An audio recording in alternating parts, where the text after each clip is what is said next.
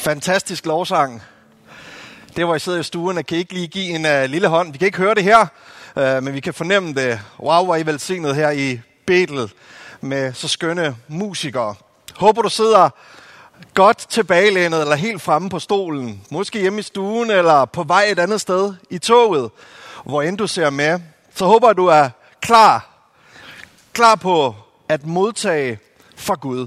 Det, det er ikke mig, men jeg oplever egentlig at have fået et ord fra Gud til dig og til mig, og måske til jer som kirkefællesskab. Tusind tak for at give mig lov til at være her i dag. Og øh, det er rigtigt, hvad Rasmus siger. I øh, sommers drog familien og jeg til Kolding. Jeg selv havde boet 15 år i Aalborg på det tidspunkt, og der har jeg jo haft den store glæde af at stifte bekendtskab med Betel rigtig mange gange. Og når jeg sådan skulle forberede mig i dag, så sad jeg og tænkte, hvad, hvad, hvad har min oplevelse gennem 15 år været sammen med Betel? Ikke? Og, og jeg skal nok prøve at lade være at gå alt for meget ned i nogle anekdoter, men det jeg har haft en oplevelse af, det er, at igennem de 15 år har jeg oplevet et kirkefællesskab, som er kendetegnet ved stor hengivenhed og engagement i byen. Mission for byen. Mission sammen med andre kirker her i byen. Om det var kristen i hans tid, hvis man kan tale om det sådan, eller Lars og Rasmus og gadekirke og øh, involvering i øh, bøn på bakken, eller hvad end det har været, så har Betel ikke bare været en meddeltager, men også medlever og medarrangør. Så noget, der har været kendetegnet ved jer, det er dyb hengivenhed og engagement i Guds hjerte her for byen.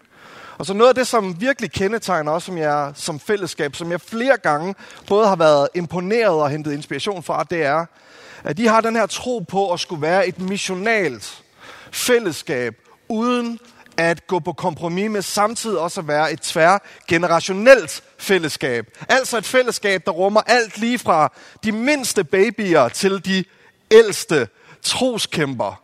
Og det vil jeg gerne rose jer for. Det vil jeg gerne sige jer tak for at have været sådan et, fortsat sådan et forbillede. Om at have et hjerte, der banker for mission og for byen, men samtidig et hjerte, der ønsker at ære generationerne. Så jeg håber, du er glad for at være en del af det her fællesskab. Og, øh, og jeg tror på i dag, at det skulle give os et håbefuldt budskab. Måske et ord også til jer som kirkefællesskab. I Efeserne 3:20, der står der sådan her, Gud virker gennem os med sin kraft og kan gøre langt mere om, end vi beder om eller forstår. Altså Gud virker gennem os med sin kraft, og han kan gøre langt mere, end vi beder om eller forstår. I en anden oversættelse står der, uh, måske lidt mere nordjysk, end vi fatter og forstår. Uh, det kan Gud formå at gøre gennem os, gennem dig og mig. Altså noget, som vi ikke lige kunne komme på selv, eller i en brainstorming komme frem til. Det formår Gud at gøre. Det uforventede. Her i øh, coronatiden har jeg ligesom så mange andre måske også haft lidt mere fritid om aftenen, og der ikke har været så mange møder at gå til, eller planlægning. Og øh, noget af det, jeg har været rigtig glad for at se, det er sådan en engelsk komiker, der hedder Michael McIntyre. Uh, han har lavet sådan et program, der hedder The Big Show. Og en del af det show handler omkring at netop at skabe de her overraskende øjeblikke for helt ganske almindelige mennesker. I det her bestemte show, øh, som jeg lige sad og fandt inspiration fra, der har de bygget et teater om til et hotel. Og så er der den her fyr, der ønsker at overraske sin kæreste. Hun er vant til, hun synger i badet, hun synger alle mulige steder på den lokale café. Og hun har altid haft en drøm om at synge på en stor scene i London. Så han melder hende til, uden hun ved det. Og det de så, det det hele showet handler om, det er, hun tror, de skal på et romantisk hotelophold i London. Og øh, de har så lavet, Michael McIntyre, hans produktionsteam, har så lavet det her hotel om, eller det her teater om til et hotel. Fuldstændig, det er statister og skuespillere det hele. Hun tror en romantisk weekend, og så bliver de lige eskorteret ind på deres hotelværelse. Hvad hun ikke ved, det er, det hotelværelse, det er bare et... Øh, det er snyd, for da hun står derinde, så falder væggene ned, og pludselig står hun på en scene i West End i London. En af de største scener, med tusindvis af mennesker, der rejser sig op og klapper i hænderne. Hun er blevet selvfølgelig fuldstændig overrasket over lige pludselig at stå der. Og så ser man så, hvordan hun får indfriet sin drøm om at synge på den her scene. Det er uforventet, det er overraskende, Og det, jeg elsker ved det show, det er den arbejdsindsats, de har gjort for at overraske og velsigne et menneske. Tusindvis af mennesker har været i gang med det her. Jeg ved ikke, hvornår du sidst har oplevet en uforventet velsignelse eller noget godt, der skete der. Jeg håber ikke, at det er så lang tid siden, at det er sket. For min familie og jeg, da vi flyttede til Kolding her i sommer, august måned, vi havde lidt problemer med at finde et sted at bo. Øh, men da vi så endelig fandt et, bo, øh, et sted at bo, så inden for den første uge, så var der nogen, der kom og ringede på døren, og vi vidste ikke lige, vi ikke lige helt på naboerne endnu. Men udenfor stod der en rigtig venlig dame med en kæmpe stor kurv, fyldt med chokolade og Nutella og slik og alt muligt, som om de lige kendte øh, min kone, som elsker de ting. Øh, det gør jeg også. Der stod de, og vi havde ikke regnet med det. Og blev det, det forårsagede i os, eller det gjorde vi også, det var bare, wow, der er nogen, der har tænkt på os, uden vi overhovedet har gjort noget. De kom bare og stod de ude foran vores dør. Sådan har jeg også oplevet tidligere, da jeg boede her i Aalborg, da min kone og jeg lige var blevet gift. Og øh, jeg var sådan en rigtig god øh, singlefyr lige inden, så jeg havde jo selvfølgelig givet alle mine møbler væk. Så da vi flyttede sammen, så havde vi ikke særlig meget. Vi havde ikke engang dobbeltseng, så vi brugte sådan en dobbelt luftmadras øh, den første måned til at øh, have i soveværelset. Og det fungerede også fint. Men vi havde heller ikke noget fjernsyn. Nå, øh, en kort historie, øh, som pludselig bliver ganske lang, det er, at der er der også nogen, der ringer på døren på et tidspunkt. Så står der en masse unge fra vores kirke, den kirke, hvor vi var ledere af et ungdomsarbejde. Så stod de med et helt nyt fjernsyn til os. Værsgo, det skal I have. Og jeg kan bare huske, jeg fik tårer i øjnene og fuldstændig glædeligt. De her uforventede velsignelser, der pludselig dukkede op. Der stod nogen ude foran vores dør, øh, som ikke vil have noget af os, men som vil give. Gud formår i sin kraft at gøre langt mere om, vi beder eller forstår. Jeg tror rent faktisk, når jeg læser Bibelen, så er det Guds natur ikke at chokere os, men rent faktisk at dukke op nogle gange, når vi allermindst forventer det. Pludselig er han der. Pludselig dukker han op i en situation, som vi ikke har regnet med. Nogle gange bruger Gud nogle mennesker, som i vores historier.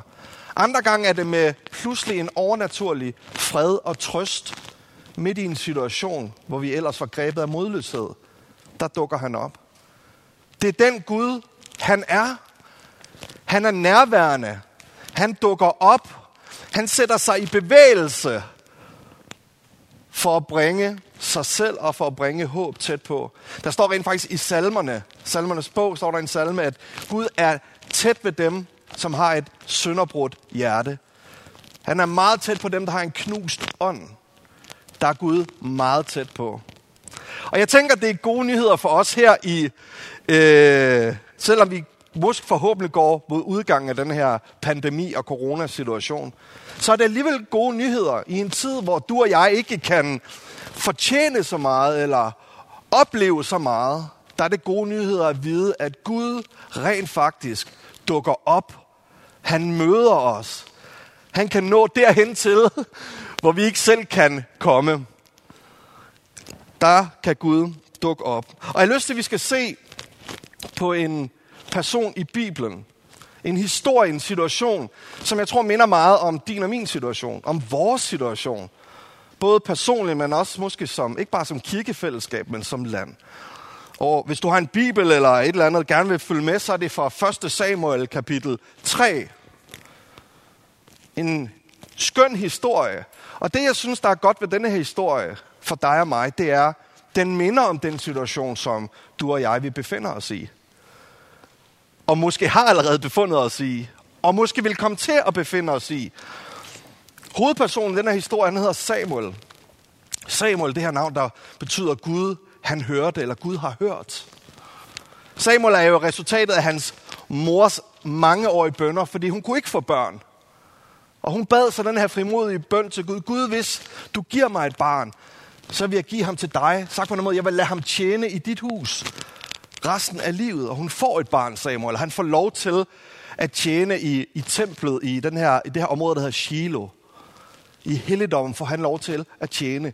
Og i, i kapitel 3, så, så, så dukker vi op på et tidspunkt, øh, hvor situationen måske ligner meget. Der er, ikke en, der er ikke en pandemi, men der er mange andre faktorer, der gør, at den her unge gut, han er under pres. Han er under pres for at lykkes i livet. Det, der er sket forud for, det er, at der, hvor han skal arbejde, det er et hus, der er kendt for den skandaler. Alle vidste, i, den, i, i kirke, i den kirke, og, og, og det her, det er ikke et ord til jer som fællesskab, så lad være, det er ikke fordi, at jeg ved noget eller har hørt noget. Det her, det er kun historien fra Samuel. Det er, at præsterne i kirken, øh, hans sønner, de snød, og de bedrog, og de stjal. De var totalt korrupte. Og alle vidste, står der om, at det var et korrupt hus, et skandalehus. Et house of cards. Fuldstændig. Lige der skulle Samuel lære at tjene. Der skulle han lykkes med det værv, han var blevet givet, med det arbejde, han havde. Udfordringen var, at det havde et rigtig dårligt ry. Mange dårlige anmeldelser på Trustpilot og TripAdvisor. Der var ikke særlig mange, der syntes, det var super fedt. De vidste, at de blev snydt. Og her var der altså nogle mænd, der skulle repræsentere Gud, men de snød og de bedrog. En presset situation at udføre sit arbejde i. Og lykkes, have en oplevelse af lykkes, midt i et sted, der har et dårligt ry og en dårlig historie. Den anden ting, det er noget, det vi læser i det første, vi læser i kapitel 3. Nu vil jeg gerne læse. Der står her omkring, den unge Samuel gjorde nu tjeneste for Herren under Elis tilsyn. Og så kommer det. På den tid lød Herrens ord sjældent, og syner var ikke almindelige. Altså, udover at han arbejder i et hus, der har et dårligt ry, så arbejder han. Hans arbejde handler om at formidle kontakten mellem Gud og mennesker, og forsone Gud og mennesker. Men Gud, han er ikke... Gud er en sjældenhed på det her tidspunkt, står der. Syner var sjældne, drømme var sjældne. Det vil sige, det arbejde, han skulle gøre, øh, var rimelig svær. Det må, jeg tænker, det må være lidt ligesom at være købmand, uden at have varer på hylderne. Folk ved, det er godt der, de skal tage hen, men man kan ikke få det, man gerne vil have. Og jeg, jeg tænker, det må have været rimelig svært at udføre sit værv. Eller lidt ligesom den der gamle børnesang øh, omkring iskagemanden i ørkenen. Alle hans is, de er smeltet til vand. Stakkels lille iskagemand. Sådan tror jeg lidt, Samuel han har haft det. Altså, og skulle lære at gøre tjeneste der, og skulle arbejde, og skulle være en succes i et hus, der var kendt for sine skandaler, som folk måske ikke brød sig så meget om, i en tid, hvor Gud var fraværende, eller måske opleves fraværende. Midt i det skulle han øh, arbejde. Og jeg tænker, selvom det er en historie for mange år siden, så tror jeg der alligevel, der er nogen i dag, der vil kunne genkende til den situation. Pludselig i det her coronatider, at blive afskåret for muligheden for at lykkes med det, man arbejder med. Det kan være, at du er ekspedient i en butik, som er vant til at have meget kundekontakt. Pludselig har du været lukket ned. Det kan godt være, at du får din løn, men det, der rent faktisk gav dig værdi, det var den der kontakt med dine kunder. Hvis du har været lærer, kan det have været på samme måde. Du har ikke haft dine elever interaktion. Ja, du har fået din løn, men du har ikke kunne gøre det, du brænder for. Og måske lidt på samme måde som Samuel, har haft den her oplevelse af, jeg lykkes dybest set ikke. En af mine gode venner, er faktisk en af mine forbilleder, han hedder Laurits Jørnholm. Han er, jeg kan godt sige, han er en tidligere præst i Aarhus Kirke, både i Nykøbing Mors og Viborg. Han havde den her, jeg kan ikke efterligne hans midtjyske accent, men han havde den her, altid den her måde at tale om det her at blive ramt i livet. Så sagde han altid, jeg var helt nede og suge grundvand. Altså, helt nede, ikke at suge grundvand. Jeg tænker Samuel, på mange måder i livet, han var helt nederlig. Han var helt i knæ. Der var i hvert fald ikke noget, der gjorde, at han havde en oplevelse af at lykkes midt i det der. Men selvfølgelig, som alle andre historier nærmest i Bibelen, så er der jo en happy ending. Der er noget andet, der sker. For det at, for det næste, der så kommer, det er, at Gud han giver sig til kende. Han kalder på ham. Og det jeg elsker ved historien, I kan selv læse den igennem, den fantastiske historie. Det der sker, det er rent faktisk, det er om natten, hvor Samuel han ligger ned. Der dukker Gud op. Altså Samuel han er i en ikke-produktiv tilstand. Der dukker Gud op og taler til ham. Det kan godt være, at vi kan godt tale om, det er en tilfældighed, det er lige om natten, at Gud han dukker op. Men lad os nu bare tage det som sådan en historie, vi finder inspiration fra. At Gud rent faktisk dukker op midt i der, hvor han ikke kan producere noget. Han er ikke produktiv, han ligger ned. I et hus, der er kendt for sine skandaler. I en tid, hvor Gud ikke taler, der dukker han op, mens han ligger ned. Og jeg tænker, det er Guds natur. Han er ikke så afhængig af, at vi er i gang for at kunne nå os, for at kunne tale til os. Men ret ofte er det, når vi ligger ned, at han møder os. Og hvis du kunne, hvis du sad her nu, må du meget gerne sige Amen. Ikke så meget for min skyld, men måske mere for at sige til dig selv, at det er gode nyheder. At Gud dukker op selv, når vi ikke er produktive. Og jeg tænker, er der noget, der er kendetegnet den her coronatid, så er det, at det vi plejede at gøre, pludselig er vi ikke, ikke så er vi ikke produktive i forhold til det. For det gør ikke, at Gud han er fraværende. Gud er ikke så afhængig af, at vi er i gang for at kunne lykkes med det, han selv er optaget af. Han er i gang. Pludselig dukker han op. Jeg kan huske nogle år siden her i, i Aalborg, en af mine gode venner, som også hedder David, øhm, han, han mødte Jesus efter mange år egentlig jeg har været, ikke, fordi det er noget galt med at være bartender, men han havde kendt Jesus, og så var der en tid, hvor han bare var ude og, jeg tror vi kalder det her i Nordjylland, og flagre lidt med ørerne, og øh, tog lidt forskellige weekendstoffer og alle mulige ting. Og i hvert fald på afstand af den livsstil, som man godt vidste, ikke var god for ham. Og så var der en tid, hvor han blev en del af et kirkefællesskab, og han ville sige om sig selv, jeg fandt Jesus og mødte tilgivelsen, oplevede at blive hel. Og så var der et eller andet, som alligevel var svært for ham, at, hvor han lige så stille valgte tilbage til den gamle livsstil. Og så fortæller han en dag, hvor han var nede på, øh, jeg ved ikke om det var Tvejgrose Bierbar, eller om det var nede på Robin, eller hvad det hed, nede i, i Jomfru Enegade. Han var i hvert fald på et diskotek en nat, og pludselig fortæller han, lige der, så som om han ser et syn på dansegulvet, hvor der står sådan en rose, der er plantet, og hvor han bare oplever fra sit indre øre, Gud han siger til ham, David, jeg elsker dig. Jeg har ikke sluppet dig. Jeg er ikke fraværende i dit liv. Og den oplevelse blev, gjorde, at han, han på en måde blev grebet igen af kærligheden til Jesus, og valgte at forfølge det i stedet for. Gud dukkede op midt på dansegulvet på Jomfru Anegade hvor han var allermindst, i hvert fald produktiv, hvis man tænker sådan lidt i Guds rige, der dukkede han op. Jeg selv, da jeg boede her i Aalborg, yndede om nogle gange, når jeg er fri, at tage ud sådan det, sådan lidt, uh, lidt wellness ude i Gigantium. Jeg ved ikke, om du har prøvet det. Det er et fantastisk uh, sted.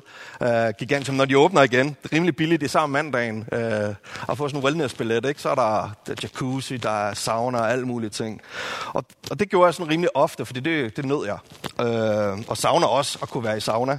Fordi det, ja, og øh, det kommer snart igen, det bliver godt igen. Men der, den dag, sad jeg inde i saunaen, og der kom jeg til at sidde og snakke med sådan en, øh, en mand, en lidt ældre mand, der sidder foran. Snakker og snakker, vi sidder og prostede, fordi vi, det var så varmt. Men han var sådan rimelig øh, snaksalig, der sad en masse andre, og vi jokede lidt med hinanden, og som man nu gør i, i Nordjylland. Øh, og øh, på et tidspunkt så spørger han sig hende, hvad laver du? Han havde fortalt, at han kørte med kager, det var derfor, han havde sådan en kageform. Øh, så han kørte med småkager og sådan nogle ting. Og så spurgte han, hvad laver du? Så sagde jeg, mm, jeg er præst. Bum, det var der stille derinde. Folk havde ellers kæmpet med at få vejret og alle mulige ting, men pludselig var det som om, at de alligevel mærkede, at der var nogle øh, flammer, der slikkede dem op af benet. Øh, det kunne være, at det var det, de havde en oplevelse af. Men, men han er manden, da han hører, jeg er præst, så siger han til mig, vi to, vi skal lige snakke bagefter. Og jeg mener, deroppe i det der wellnessområde, øh, er der sådan et par stole ude i sådan hele, øh, ude i fællesområdet lige ved siden af jacuzzien. Så der satte vi os der i vores badetøj, øh, mens OB's øh, Superliga-spillere de kom forbi og lige skulle have lidt øh, massage og forskellige ting. Og der fortæller han så, at han, da han var helt lille, kom han i en børnekirke øh, nede i Søndergade her i Aalborg. Han kan huske, at hans bedsteforældre de sang nogle sange for ham, som gav ham ro og som gav ham hvile.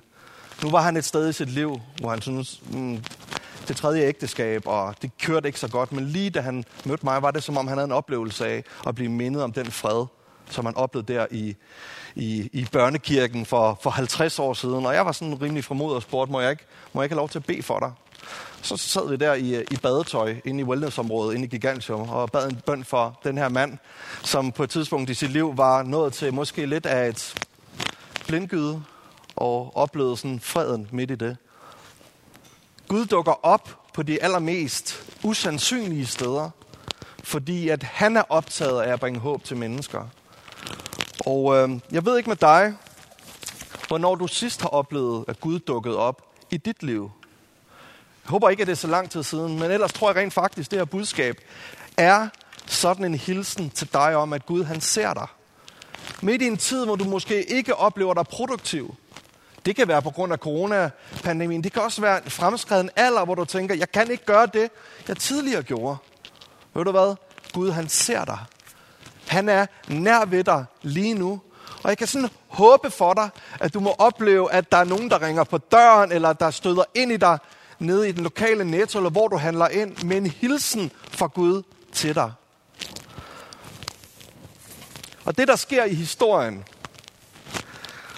øh, omkring Samuel, Samuel han ved først ikke, hvad er det her, hvem er det, der taler. Han arbejder et sted, hvor han skal formidle kontakt med Gud og mennesker. Man kender ikke lige Guds stemme, fordi der har været, han, har ikke, han har ikke givet sig til kende i lang tid. Så derfor er han lidt forvirret, da der er sådan en hørbar stemme, der kalder på ham, og han tror, det er hans lærermester.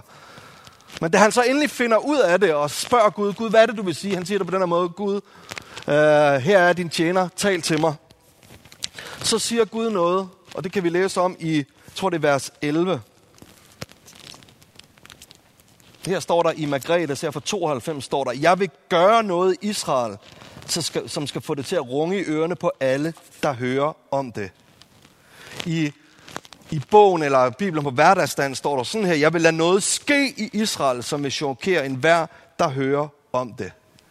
Jeg elsker at Gud midt i en tid, hvor kendetegnet ved skandaler, og det jeg heller ikke nævnte, det var, at der var en masse fjender rundt omkring Israel, der trængte sig på. De vil ind. De vil have fat i landet. Midt i den tid siger Gud, jeg vil lade noget ske. Jeg vil lade noget ske, som vil chokere enhver, der hører om det. Midt i den der ikke-produktive tid, træder Gud ind på banen med et håbefuldt ord omkring, at jeg vil lade noget ske. Ikke dig, Samuel, ikke dig, Eli, men jeg vil lade noget ske. Og det var her, der er sådan forberedt, da jeg forberedte prædiken, der havde jeg egentlig fået sådan en prædikentekst, som jeg skulle prædike ud fra, og det havde jeg også glædet mig til at forberede mig lidt. Men oplevede, da jeg læste den her historie, at Gud mindede mig om det her løfte, som Gud giver til sidst til Samuel. Som et løfte til dig og til jer som et kirkefællesskab. At jeg vil lade noget ske. Nu må du gerne sige amen derude. Og tage imod det. Gud, som dukker op, vil lade noget ske. I det her tilfælde var det ikke noget super godt, øh, i hvert fald ikke for Eli og hans sønner, fordi Gud vil rent faktisk straffe Eli og hans sønner. Men for mig er det ikke, er, er det ikke sådan en til en profeti til jer som kirkefællesskab. Det, det handlede om, det var, at Gud han havde allerede sagt, det var det, han ville gøre. Kan vi læse om i kapitel 2, og nu i kapitel 3 stadfæster han, siger det, jeg vil lade det ske, det jeg allerede har lovet. Og det er her i det her, at der ligger et håb og et, et budskab, måske løfte til dig, at det Gud, han har talt til dig tidligere, det vil han lade ske. Han, som har begyndt det gode værk i os, står der grønt og bred, vil han også, øh, det vil han være trofast til at fuldende. Han, som startede det. Han, der sagde det. Han, der satte det i gang. Han, der lovede det. Han vil gøre det, han har sagt. Kære Betel, gør jeg klar til det. Hvordan gør man så klar sig til, til det? Jo, ved at vende sig til Gud vil være forventning til, at Gud vil lade noget ske, der vil chokere, står der i Bibelen på hverdagsdansk. Som vil opmuntre, som vil udfordre. Og nogle af jer vil måske huske tilbage på den her prædiken, når det sker, og tænke, Gud han talte om det. Nogle af jer måske allerede sidder og leder lidt efter, hvad var det Gud talte til os som kirkefællesskab? Hvad var det Gud talte til mig som enkeltperson på den lejr for nogle år siden omkring mit ægteskab, omkring mit liv, omkring mit nabolag, omkring min fodboldklub, omkring min arbejdsplads. Lige nu, mens du sidder der, har jeg bare sådan en tro på, at Gud han vil minde dig om noget, han har lovet dig. Og i dag siger han, jeg vil lade det ske. Jeg har bare sådan, det er selvfølgelig frimodigt at stå og sige, jeg kan ikke love noget. Men jeg har også sagt til Lars, han må rydde op øh, på mandag, når jeg sådan er, er taget afsted i dag. Men jeg vil bare være frimodig, når jeg læser omkring Guds natur, så står han fast ved sine løfter. Jeg kan ikke love dig, at det kommer til at ske, men jeg tror på, at det bliver en tid nu, hvor Gud vil lade noget ske. Og det har jeg lyst til at, at bede ind i. Det har jeg lyst til at velsigne dig ind i. Både dig som enkel person, der sidder derude, men også jer som kirkefællesskab. Om at du må opleve, der er et eller andet, jeg tror, den er betegnet, der er et eller andet i gære. Der er noget i luften, jeg ved ikke hvad. Og ja, det er forår. Men måske er der også noget ved Gud, han er i gang med at gøre. Og jeg tænker her i eftermiddag, hvis du har mulighed efter menighedsrådsmødet, måske skal du genbesøge nogle af de gamle notatbøger, hvor du skrev nogle profetiske ord i, nogle løfter, nogle visioner, du har haft, hvor du oplevede, det oplevede rent faktisk Gud, han talte til mig omkring. Måske skal du genbesøge det igen. Pust støvet af, og måske opleve igen, hvordan det fylder dig med tro og med glæde igen. Og hvis du ser med os og, og, og klikket ind her, og overhovedet ikke har kendskab til, hvad er Betel, hvad er et kirkefællesskab og sådan nogle ting, men der er alligevel et eller andet, der mærkes anderledes. Der er noget i luften. Det vil sige, ja, der er noget i luften. Han hedder Gud. Og gennem sin søn, Jesus Kristus, har han givet os en mulighed at erfare den Gud, som ikke giver slip, men som giver håb, og som møder os midt i det, der er svært, midt i det, der er brudt. Ham kan du også møde i dag. Jeg har lyst til at bede en bøn for os alle sammen. Du må opleve, hvordan troen på Gud, den bliver vagt i dig. Og du må få lov til at erfare, at han holder ord. Så tak, Jesus, fordi at du er almægtig. Herre, tak, at du igen og igen sætter jord og himmel i bevægelse for at bringe håb til de håbløse. Bringe frihed til dem, som føler sig fanget. Bringe trøst til dem, der sørger. Og frelse til dem, der lider.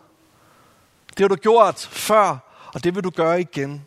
Nu beder dig for enhver, der har lyttet med nu, eller som ser det senere. Han må have den her oplevelse af, Gud, at du er ikke fraværende, men du er tæt på. Tak af Gud, at du vil lade noget ske.